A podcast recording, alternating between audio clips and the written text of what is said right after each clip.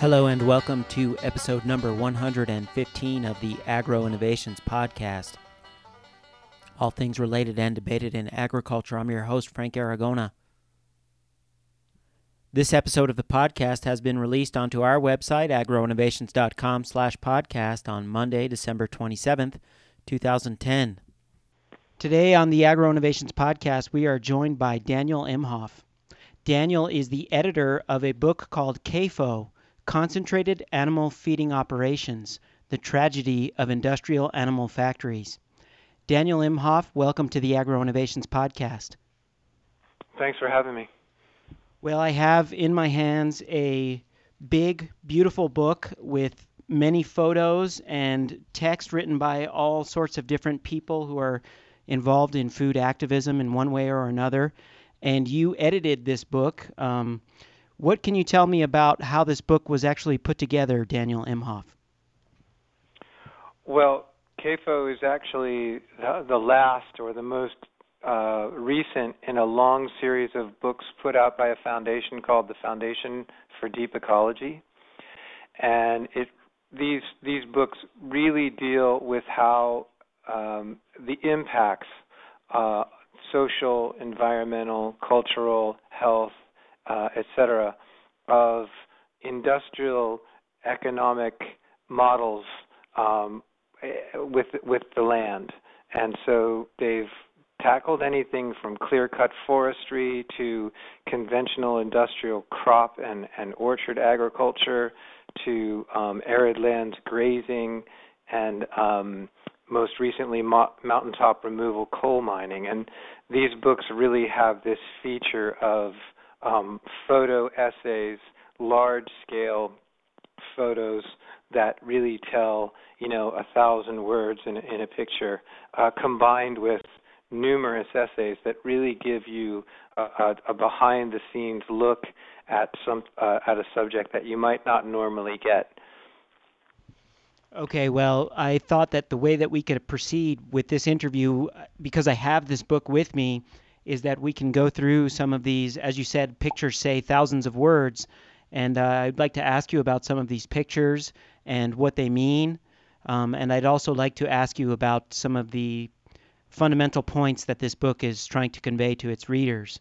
So, one of the things, the most striking things, I think, when you first open this book is the photographs in the first several pages.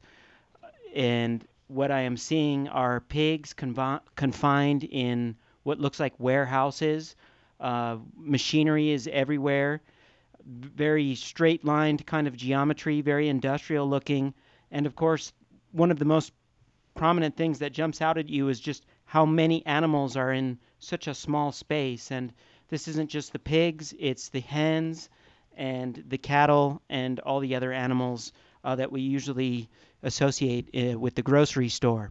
So, um, what can you tell me about these photos, and why did you decide to include them uh, on the first pages of this book?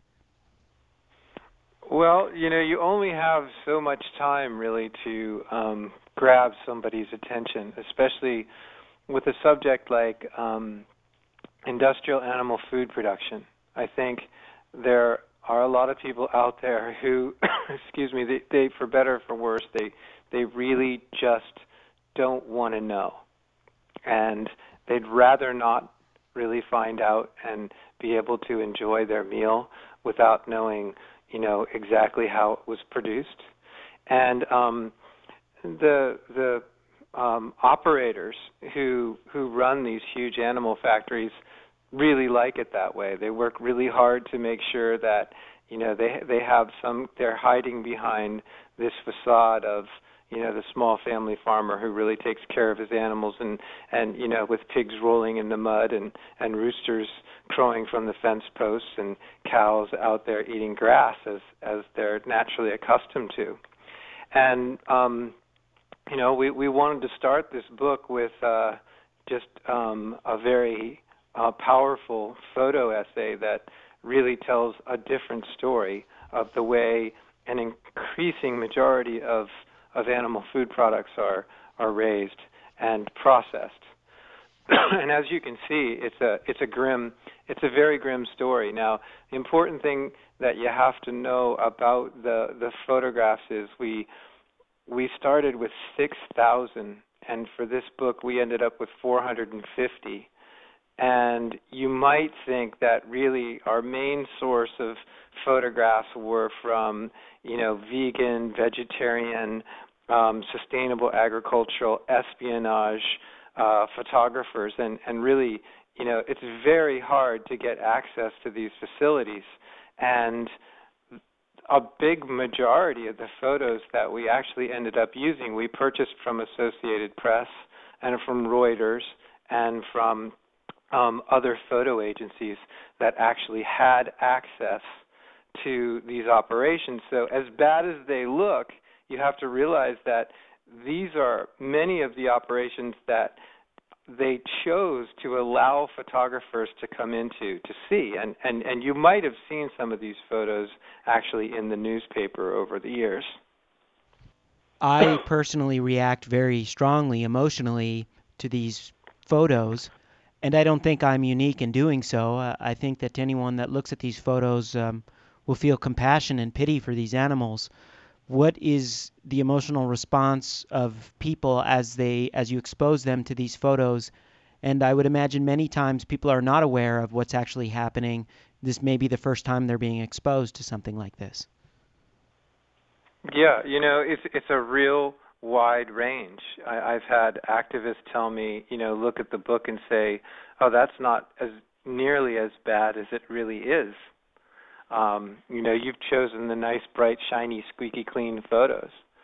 Um, and then, you know, I just heard this morning from somebody who said um, his teenage niece looked at the book and then read it twice, cover to cover, read through it, and now is just completely um, committed to finding out more about the food that she eats and, and how important it is. I mean, you know, it's a it's a staggering uh, collection of images, and um, you know there's a cumulative uh, heaviness weight to it, and I think the the only way that you can really respond, I think, um, is to say that if this is going on, then uh, it has to stop. We can certainly do better on, on just about every level. Well, we can do better, and I'm so glad that you said that uh, this early on in the interview. Um, let's talk about some of the chapters that you have in the second part of the book, and the the part two of the book is called "Myths of the CAFO." Can you talk about some of these myths uh, briefly, and maybe summarize what this tells us about uh, uh CAFOs? Well, you know, I think we're trying to react to to a lot of the spin that's out there right now um, and has been really building for some time.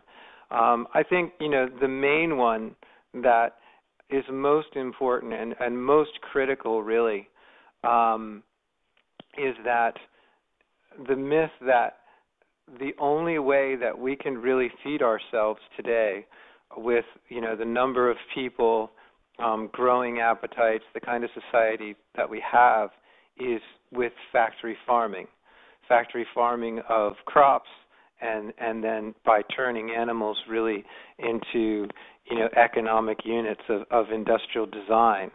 And and that really it's you know it's a shame but you know they're treated well and and we should all be happy because our food is so cheap right? And you know you can still go out and you can still get a ridiculous amount of um, you know, chicken nuggets or uh, a double cheeseburger with bacon or four cheese pizza, and we spend less than you know almost any other developed society on food as a percentage of our income, and that this is a good thing. Uh, it's it's you know it's not it's not bad for the environment. It's not bad for our health, and we should be happy. You know, and and really quite satisfied with the food system that we have because even though you know every once in a while you hear about 500 million eggs being recalled, it's safe. And so you know the the myth section is really there to in in a concise way refute these ideas that it's cheap. Of course, it's not cheap. You know, we put billions of dollars of subsidies um, into the feed and into the um, manure handling of these massive corporate agribusinesses. Um, but even even more, the only way that that you can possibly view this food as cheap is if you cook the books and and you omit these serious costs that are being externalized that are being foisted onto society. Um, massive amounts of waste that that um, have nowhere to go but eventually into the water system and into the air and onto the land. Um, huge amounts of, of antibiotic drugs that you know just given every day in very small doses to animals poses real genuine health threats and um, you know, over the last 50 years, the total gutting of of rural America, of of an America that was once really based on um, lots more independent family farmers serving regional food systems, and and that's been completely replaced by by a corporate structure um, that I think we should all be um, pretty wary of. Well, it is also um, very interesting that the third part of your book talks about being inside the CAFO, and you actually go through uh, many of these different production models from cows to pigs to chickens uh, and describe actually what's going on in terms of the well the factory farming involved in these CAFO operations. Can you tell us about uh, some of the key characteristics of life and business inside the CAFO? Sure. Um, you know, I mean, it's a it's an extremely um, unnatural environment for the, for for animals.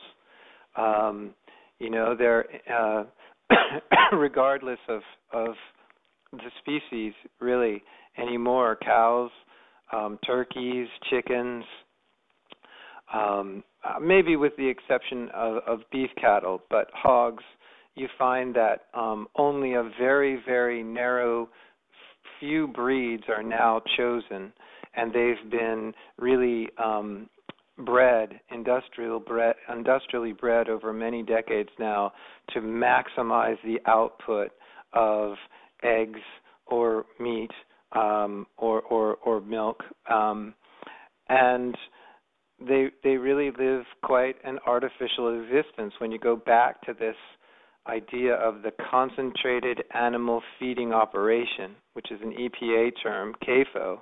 The CAFO's model is basically you cram as many animals as possible into the smallest space and you have them grow as quickly as possible at the least cost and you find that the the numbers now of animals that they're cramming into these facilities is just staggering. You know, the the the beef cattle which supposedly have the best life of all because they spend, you know, the first half or more of their life out on pastures, then they come to the feedlot. I mean, it's it's not uncommon anymore for a hundred thousand cows to be housed on a feedlot at any one time it's not uncommon to have hundreds of thousands of laying hens inside these huge facilities where they're crammed six to a cage where you know they they don't have any way to naturally socialize as as species. They have they they have no way to really enact their natural behaviors. You know there's a lot of seeking going on and exploration and play and and um, in in the average um, semi-wild animal. You know, a farm animal. If you look at a chicken, just during the day, it's scratching, it's bathing, it's it's interacting with others, it's eating a very diverse diet. Well, once they hit the CAFO, they're basically on the industrial program. They're fed, you know, a highly um, a highly industrial uh, ration scientific formula to to raise protein. Um, oftentimes, you know, mutilation is common in these animals, um, and that could be having their be- beaks cut off so that you know chickens don't peck each other to death because they're bored out of their minds with nothing else to do except you know be in a in a uh, in a cage um, in very close quarters with a few other animals. Uh, in the case of hogs, often their tails are docked, cut off, so that they don't gnaw at each other, but so that they'll also they have such sensitive backsides, they'll also do anything they can to be gnawed upon. Um, and the list goes on and on. Um, you know, from really from birth, which is oftentimes by you know uh, artificial insemination, to death. These creatures are are really just stuck in in in filthy, crammed, unnatural conditions, and they're they're packed full of protein um, to basically fill the protein pipeline that we've all become accustomed to um, here in, in developed countries. And what we find is increasingly develop, developing countries like eh, China, India, they are also very quickly adopting this model of, of food production. Well, I open up this book, and as you talk about diversity of different breeds, I see pictures of chickens of all different sizes, shapes, and colors. Um, chickens with young people and older people, chickens with other chickens. And as you said, only a few breeds are being used in these CAFO operations. Now, the listeners of this podcast are quite familiar with issues of diversity loss in agricultural crops and heirloom vegetables and also even uh, the reduction in biocultural diversity through the loss of languages. One thing we haven't talked about is the loss of diversity on the animal end. Of course, we can assume that that's going on. But I wonder if you could kind of flesh that out. How much diversity have we lost? Um, and what do we need to do to um, reverse that process? Um, I don't remember the exact figures. Um, the United Nations put out a study about how tragic the loss of biodiversity was. But, you know, I think you have to look back in history. Um, you can go way back, you know, to the origins of, of agriculture 10,000 years ago when, you know, those those nomadic peoples, those people in villages in in in um in the in in forested areas along the coastlines finally began to grow bigger settlements. And and there was this you know millennia long process of local adaptation in which you know wild animals were domesticated um, and and they occupied certain niches um, on the land and and um, crops were domesticated hundreds and hundreds of crops. And and things were very climate specific and there was a real logic to how um, agriculture did develop. For example you know the cows um, ate and, and and the the ruminants sheep and goats they converted fibrous plants that we humans couldn't into very valuable proteins and and provided many many services not just meat um, to agriculturalists. And the monogastrics, you know, um, the single-stomached um, creatures like like hogs and chickens, they were very omnivorous, and they also were able to process food wastes and all kinds of different um, plants and plant material that we humans couldn't.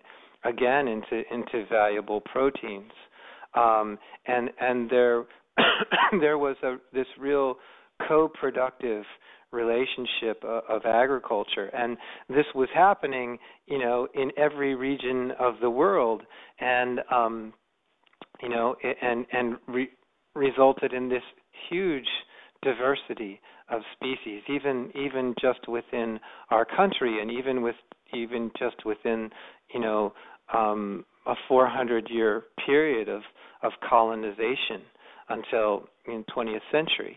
Um, and what we find, though, in the 20th century is as we moved toward this industrialization of food production and um, this highly so-called scientific approach and and really economically driven approach to food production, we found um, that that our food system changed considerably, and what we really lost was, you know, all those um, amazing products of local adaptation. Um, and and the diversity of of animals for many many different reasons. You know, some animals were were selected for beauty, and some for traction, and some because it wasn't that they just produced a lot of milk, but they but the males also served as really good meat or or uh, you know had really good muscle power or hides or or many many different uses um, and right now what we have I, I think is this over reliance on animals that produce massive amounts of one thing you know the the ancient jungle fowl from which the modern chicken descended produced maybe 20 eggs in a year. Today's modern industrial chicken produces 300 eggs, but she's also kept in in these crammed in these cages with with very little access to anything natural um, so much calcium is being sucked out of her poor little body. Her bones snap. Even if we she were to be in a cage-free system, she'd be at peril because you know her her bones are so frail, and and she's such such a genetic freak to produce eggs that she couldn't really survive very well out in the natural world. And so, you know, what we we've completely traded a natural life, a locally adapted life, for for increasingly for very very few um, breeds of animals that um, you know are that are just being stressed to the max because uh, of of um, their prolific output. And in some on some levels, it's a huge success story. Um, certainly, from the farmer's perspective, though, a very few breeds that that predif- pro- prolifically produce something is is really bad for, for the marketplace in general. You know, the more that's produced, the lower the cost, the lower the price on the marketplace, and it's it's definitely not good for the small farmer. Well, the CAFO seems to have its tentacles everywhere. Uh, there's a photo in this book of a boat that is actually a CAFO. Um, and there are also discussions of seafood declining in, in relationship to the existence of the CAFO. I wonder if you can talk about um, the interface between the oceans and the CAFO, and also uh, what does this tell us about uh, some of the patterns that we observe in the CAFO? Well, this CAFO model, you know, turn animal protein production into a factory-like assembly. It has, you know, they've they've tried to adapt it to every species that they can, including, um, you know, carnivorous fish such as salmon, and um, you know, you you have um, an aquaculture, an industrial aquaculture in many parts of the world, um, which is really nothing more than a floating hog farm. You know, massive amounts of, of animals um, confined confined in these pens, um, really producing huge amounts of waste. Um, the conditions are so crammed and unnatural that um, often drugs are a huge part. Antibiotics, um, kind, all, all, different kinds of pesticides, and and other drugs to um, ward off diseases from confinement, and huge amounts of waste, you know, and and other materials falling, smothering the sea floor, right, where these operations are taking place. Um, you know, the, the tragedy of the salmon right now is in many parts of the world it is just so inefficient. You know, these are these are fish-eating fish, so you know, basically we're sucking the oceans um, for smaller fish um, to feed to these animals in confinement and um, you know, just like creating a pound of beef or a pound of pork. Um, you know, it takes a, a, a vast amount of energy of protein to make um, a, um, you know a unit of protein from farmed fish. Well, in your book it says, according to the United Nations Food and Agriculture Organization, the FAO, the livestock industry accounts for 18% of the human-caused climate change effect. Daniel Imhoff, your comments. Well, that's the FAO study. Um, it's been widely put out there. It's been widely challenged, both as being too high and too low. Um, you know, the the fact is that there are 50, 60 billion livestock on the planet at any given time. You know, 10, 10 or so animals per person on the planet, and they have huge impacts. Um, and um, climate uh, and and um, greenhouse gas emissions being one. As you know, digestion is a huge part of um, an animal's life, and um, all animals, and um, they create methane and nitrous oxide and CO2, and um, you know we we have uh, when you when you look at industrial animal agriculture from a climate perspective, you have to look at what went into producing the feed, um, what kind of habitat um, and land use impacts were there, what kind of transportation is involved in this this increasing system where the feed is very intensively produced and then it's transported to these huge concentrations of animals and then the animals are transported to be processed and they're refrigerated and packaged and shipped around and the waste is transported and shipped around. I mean it, there there are so many mind-boggling aspects to it it's amazing that anyone can really come up with a number um, the facts are that there are huge numbers of of animals of food animals now on the planet they are having huge impacts on our climate. And we're at a point where we really need to step back and say, what's the best way for animal agriculture to be integrated into our food system? And um, I think the CAFO is a 20th century model that, that has to run its course. Well, I think that the CAFO is probably one of the best examples I can think of of this euphemistic term externalities. Can you explain this idea and this concept to our listeners and how the CAFO is illustrative of this idea? Yeah, you know, the best way that I've heard externalities described is organized irresponsibility.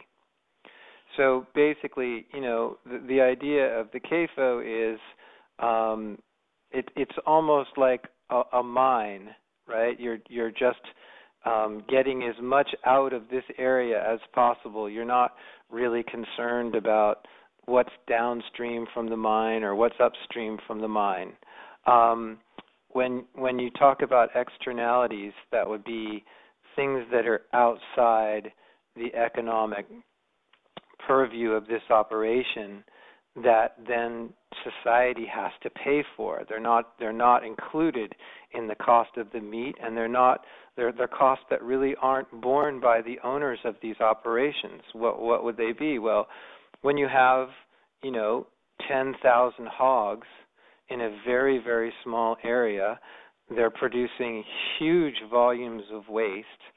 Um, sometimes, you know, oftentimes these these operations are sited in areas that are prone to heavy rainfall, annual flooding, hurricanes, and there's just way too much waste for the surrounding farmland to absorb. And at some point or another, the waste becomes fugitive. It ends up in in the waterways. It ends up in wells. It volatilizes and it ends up in the atmosphere. And so the the the these CAFOs are externalizing the treatment of their waste. and and certainly, you know, if you if you live next to um, a paper mill or a dye plant, there would be a lot more regulation. There would be a lot more scrutiny of the waste that were that are coming out of uh, of these operation uh, of the factory, um, and and the way the CAFOs have been able to really externalize this is by saying, but they're not factories, they're farms. They're they're they're they're not in industries. They're they're agriculture, and therefore they shouldn't be subject to the same kind of scrutiny of of their waste. Um, another problem that you know that that is certainly being externalized is uh, one of the main costs of these operations is feed and you know these modern industrial breeds they're they're really no longer occupying those different niches that we talked about um, in the landscape as before the cows grazing out on the grass converting the fibrous plants that we humans can't eat into valuable proteins. Instead they're being fed um, you know highly souped up um, feed much of it which is subsidized um, by at taxpayer expense, um, which comes to these operations at a at a great um, at a great discount, um, and we're talking um, hundreds of millions and billions of dollars per year that that that allow these operations to um, purchase feed at, at, a, at a greatly discounted rate. Um, just those two things alone, um, feed and, and waste emissions, th- th- them not paying the full cost of that um, would potentially put these operations um, at great risk of, of survival. Um, a, a, final thing that I think everyone should be concerned about, and and it, and if you don't think that CAFOs con- concern you personally because you know you're really conscious of your diet or um you know you you, you feel like you've disconnected yourself from industrial ag. You have to realize as you said the tentacles are out there everywhere. Um antibiotic medicines huge amounts of antibiotic medicines are are being used in these CAFO operations as a life support system for animals that are in such high concentrations they're they're exposed to huge amounts of of waste and and bacteria, and they're given um, small doses of antibiotics, not because they're sick, but as an immune booster, a growth promoter, and, and really allows them to survive these these intensively concentrated conditions. Um, and but what we find is that uh, we're increasingly finding bacteria, other pathogens that are now resistant to those antibiotics, and they they they they escape the CAFO. They go out into the broader environment. They go out into the food system, and we may depend on the the very antibiotics they're using in the CAFOs to protect ourselves from these now resistant pathogens. Um, so um, what we would call the medical commons, the the antibiotics that we all share as our own life support system in case you know of, of some uh, pandemic, uh, could potentially not be there for us when we need it. So essentially, the, the CAFO is in everyone's backyard, and and and these costs that are not um, being accounted for now, that are being externalized upon us now will come back and they we will pay the price and our children will pay the price. Well, I want to explore this concept in more detail because I wonder if the CAFO is only an economic imperative or if the CAFO is actually not only within our backyards but within our minds. And one of the things that I have noticed lately and, and have been talking to people about is this tremendous disconnect that people have from our environment. And I think that part of that relates back to how in this country we are educated uh, in an education system where we are not taught how to calculate, uh, use mathematics to calculate how much water uh, a watershed might have flowing through it, or to learn how to identify when certain different types of fruit trees will be flowering and then fruiting, and what kinds of conditions will be beneficial to that, and what kinds of conditions will be not beneficial to it. Um, and I can just rattle off thousands of examples if I if I would care to, but I think you get the point of what I'm trying to say. So I wonder if uh, how much education actually plays a role in this, not just in the reality of the CAFO, but also in how we actually relate to and interact with our immediate environment. Well, I, you know, uh, when when you turn over um, the ownership and the production and the responsibility of something um, so fundamental as food to a very very small number of corporations that really control the whole animal protein system, you you do that at great peril, and um, you know it's it's illegal to take photographs of CAFOs in three states, and in 13 states it's illegal to disparage um, agricultural operations. The, these, these these laws haven't been tested yet for their constitutionality, but certainly um, Big Ag has been very preemptive in trying to um, keep to distance us from the realities of how food is is is, is actually grown. Um, you know, I I, I can't say enough that really the the future of this whole issue, the future of food and food production, it, it is really going to be on the shoulders of the younger generation, and and you can only hope that many of them are discovering that that very disconnection that you're talking about, um, you know, this lack of understanding of of where food comes from and how it's produced, and a desire to actually close that gap um, is increasing, and that we're going to find more and more people, young people, who not only want to know more about their food, but they actually want to become food producers themselves. The real challenge is that you know all the whole system at present is completely stacked against them, and the CAFO system really, you know, it, it, you have to look at it almost like the way the government intentionally slaughtered 60 million bison in the late 1800s. You know, it, it was not to wipe out the buffalo um, and use the buffalo in the process, you know, for for all the things, all the value that they had, but it was really to colonize the West and make way, you know, and then soon it made way for cattle.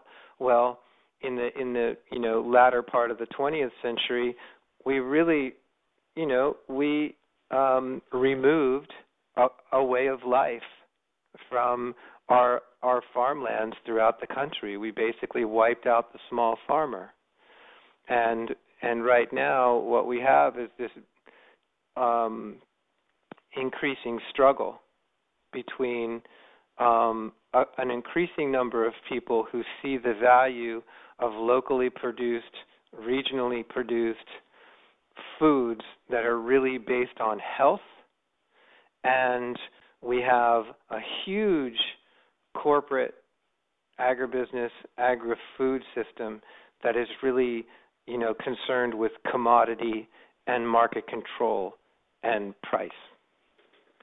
That might not answer your question about that disconnect. But, well, I just wonder. Um, I guess my next question then is, where are the rays of hope and what is the game changer in this? I mean, what do you think that people can do right now, um, or perhaps a series of strategies that suit yeah. different personality types? I mean, what what are the game changers in this? Well, you know, I guess you can you you can look at it on a, a number of different levels. If if you looked at it, you know, um, from a legal standpoint, the amazing thing is that right now there really aren't any laws at all that protect animals, farm animals, livestock, while they're being raised. None. Zero. You can pretty much do whatever you want to a farm animal while you're raising it. There's no law that's going to to come in there and say that you know you've um, there's there's not a, a federal animal welfare act. Um, there is a, a, there are laws that govern transportation of animals and the slaughter of animals, but they don't they don't cover um, birds. They don't include um, chickens, which are by far and away by numbers um, the biggest species that we produce right now. So, from a legal standpoint, there's a huge, huge, far way to go. Um, right now, there are some bills um, being considered uh, uh, um, governing antibiotics and the overuse of antibiotics in CAFOs, and one could see that, if anything, as a real Achilles heel to to the industry. You know, if you take away their use of um, indiscriminate use of antibiotics, then you might get to a, an Achilles heel in the whole system. Without those drugs, you won't be able to confine so many people, uh, so many animals in such, um, you know, uh, grim conditions. Um, so antibiotics is definitely one of those um, game changers. Um, you know, uh, certainly if there was ever anything done to liberalize markets and take away um, these these mounting monopolies that very few companies um, hold over almost every sector of of the food system, again, you you might find um, that as a big game changer, um, and you could always have rays of hope that eventually the Farm Bill, um, at you know the big federal food and ag um, policy that we enact every five years, could at some point really take a different tact from being heavily supportive of you know centralized, intensified, CAFO-based feed and ag, um, and and getting you know back to more regionally based, locally based, small family farmer friendly types of, of food production. So that's kind of the big policy level. You know, uh, my hope is really in the local and um, in, on the on the local level, you know, it could be anywhere from your your job to your school district to your local government to your household and your farmers market because every day, you know, many of us three times a day, we can make choices about what we're going to eat and what we're not going to eat. And the more we know, um, the more we, we know our local farmers and we know where our food comes from, and we are engaged ourselves in the the, the growing and the processing and the cooking and the preparing. Um, those can really be transformative interactions. Um, and I think you know, probably the best thing anyone can do at this point is to begin growing more of their own food because I, I really feel that's a threshold. Once you go walk through that threshold, um, you can't really go back. You know, you have some chickens in your backyard. You realize what it takes to keep them healthy, to keep them safe, keep them happy. You taste the eggs that come from a well cared for chicken and you realize gosh there's there's nothing that the industrial food system can even touch taste wise um, in food that's that's just so fresh and well cared for. Um, and you also realize you know what what a responsibility is too. So um, you know a huge amount can be done on the local level. Um, yeah. I can stop there well, I just want to ask in conclusion um, and briefly, how difficult was it the actual human aspect of this book? I mean, you had many different contributors, and I've, as you said, over six thousand photos that you began with. Um, can you just speak to that briefly? Well, when I was done um, the book, I took four, a four month sabbatical and I'd been working for many, many years and really looking forward to a sabbatical at some. And I went to music school uh, at the Berklee College of Music in Boston, and I needed a psychic purge after dealing with all the mountain of um, of data and stats and gruesome images and really great writing. I mean, the book has has great writing. It was just it was a huge project and it was a lot to put on your shoulders and and kind of carry around for a few years to get it to the finish line. And um so at the end there, I really just took some time to get into a, a very positive, happy, creative place, and hopefully, you know, that wasn't too uh, indulgent of a reaction to to the task at hand. Well, I would not say that it was too indulgent a reaction, and um, I know that I speak for myself and all the listeners of this podcast when I tell you, Daniel Imhoff, thank you very much for this book, the mammoth effort that you and all of your collaborators put into it uh, to raise people uh, to raise people's awareness about this tragedy, uh, as you put it, of industrial animal factories. And also, thank you for joining me here on the Agroinnovations podcast today.